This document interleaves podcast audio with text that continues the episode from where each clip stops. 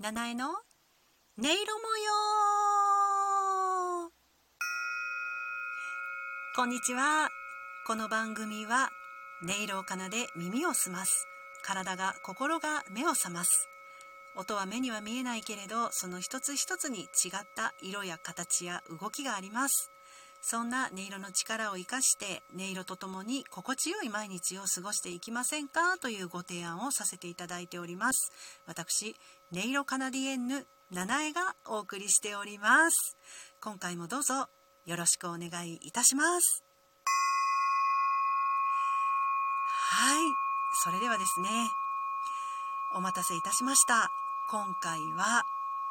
本当に長い間、えー去年のね夏からずるずると引っ張ってきました、えー、こちらの刺激的な音色の正体を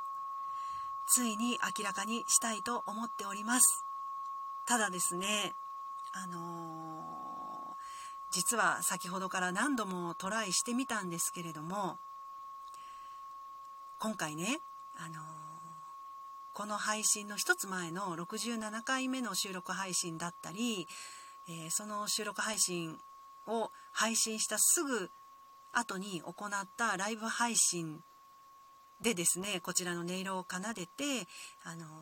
ぜひご回答お寄せくださいっていうふうにお願いしたところ本当に素敵なご感想あと推理ですねあのをたくさん頂戴したしたんですよ。なのであの12分では全然収まらないんですよ。あの正体を明かすところまで全然いかないっていうあの感じになってしまったのであのすごい早口でやったんですけどそれもなんか本当に失礼というかもったいないという気がすごくしたのでもうあのお待たせついでにというとまたちょっと申し訳ないんですけれどもこちらの収録ではあのこのね音色の聞いてのご回答を、えー、メインにお伝えしたいなというふうに思っております。であの続けざまに、えー、次の配信で、えー、正体の方は明かしたいなというふうに思ってます。それでもね多分ねギリギリ全部紹介できるかなみたいな感じなのでもしかしたら、えー、その続きましての収録の方にご紹介するコメントもあったりするかもしれません。あの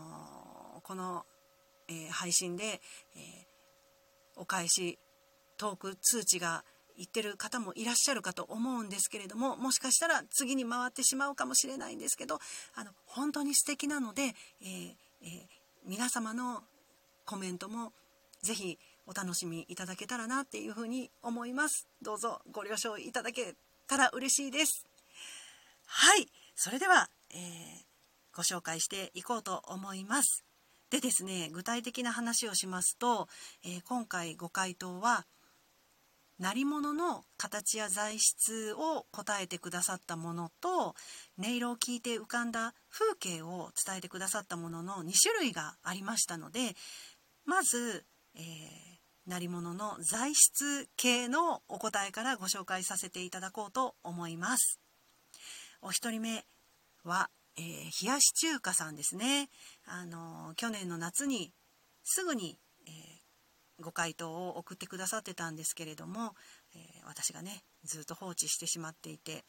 えそれと絡めてのお便りになります。あれはやっぱり柱時計です。なんてねって。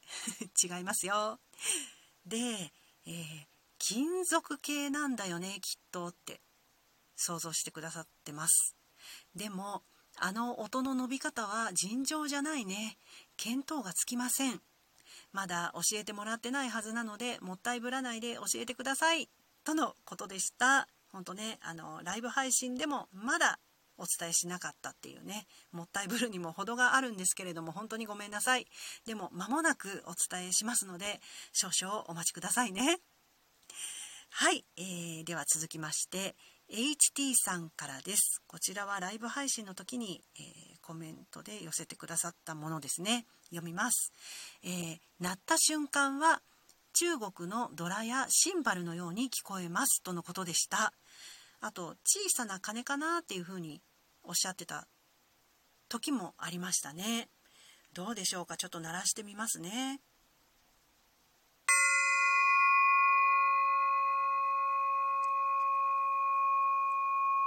はい皆様もそんな感じしますでしょうかね。私はああなるほどなっていうふうに思いました。あのドラとかシンバルこう叩いて鳴らした瞬間にいろんな倍音がブヤブシャブシャって 表現が汚いんですけどあの大きな波がうよよんって広がっていく感じがあるじゃないですか。それと確かに似てるなというふうには思います。ただずっと広がっていく感じじゃなくてドラみたいにすぐ収まっちゃうまとまっちゃう感じがしなくもないなっていう。私にはそんな風に聞こえるんですけれども皆様いかがでしょうか？HT さん本当にありがとうございます。はい、えー、続きましてはコンタさんからですね、えー、お便りを頂戴しました。読みます。答えます。パッと浮かんだのが銅鐸聞いたことない不思議な音色。でも癖になりそうとのことでしたでねそう銅鐸っていうワードを聞いた時に私があーって思い出したことがあって、えー、そちらをねご紹介していきたいなって思ってるんですけれども実はもうね9年ぐらい前になるんですけどもあるテレビ番組で銅鐸の音色を聞かせてくれたんですよね。なんかあの復元して置いてあるのをあのタレントさんが鳴らしてたんですけれどもすごくその時に「えー!」って興奮して「えー、どんな音色なの?」って思った記憶があるんですね。なぜかというとあの私の子供の頃ってまだ銅鐸がどんな何のために作られたものなのか分かってないんですよっていう紹介のされ方をしてたと思うんですけれどもその番組では結構なんか当たり前にというかなんか音を鳴らすものなんだよっていう感じで紹介されてたかなって。ちょっとあのまあ9年も前なんでちょっと確かではないですけれどもそれでねああれなんかいつからその銅鐸って音を鳴らすものなんだよっていう説が出てきたんだろうなみたいに興奮したんですよね。皆さんなんかこう社会科の授業の時って銅鐸は音を出すものだよって習いましたか？私はね絶対あの分からないって教わったっていう記憶があるんですけれどもでねあの 本当にそのインパクトのあるシーンだったしその音色がすごく素敵だったのであの全体の番組はもう本当に記憶から消えてるんですけどそのシーンだけあの録画を撮ってあったっていうことを思い出したんですよ。なので、えー、今ですね皆様にもその銅鐸の音っていうのを聞けるようにちょっと準備をしてきたので、えー、ぜひぜひ聞いていただきたいと思います。本当に一瞬なんですけど聞いてみてください。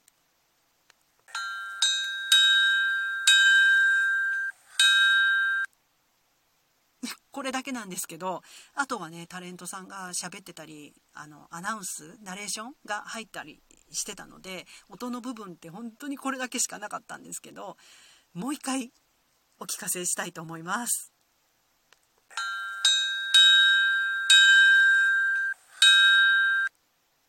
はい、いかがでしょうか？本当にね、あのー、柔らかくってちょっとこう昔の風景とかをね想像させてくれる音色だなっていうふうに思うんですけれどもあのちなみに私は銅の音色っていうのは結構リラックスできてとってもいいなって思ってる音色で自分自身であのこうホームセンターでねあの細いパイプを買ってで切ってもらってであの紐を通せるように穴を開けてもらってで、えー、ぶつけて鳴らすっていうことを実は実はよくやっています。なんかそれを彷彿とさせるやっぱり柔らかめの金属の音色だなっていうふうに、えー、思ったんですよね銅鐸の音って。はい、えー、そんな感じなんですけれども。ですが、えー、残念ながらですね皆様この刺激的な音色は金属ではないんですよ。一体何でできているんでしょうかってね、えー、まだじらすっていうはい、えー、続きましておまだ少し時間があるので、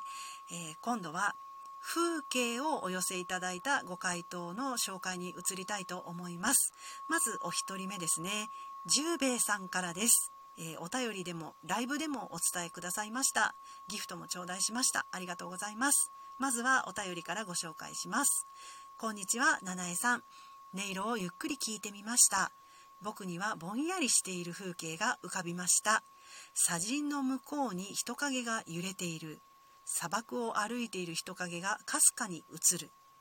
旅人なのか商人なのか幻なのかもわからない。ゆらゆらとした景色ですというふうに、えー、お寄せいただきました。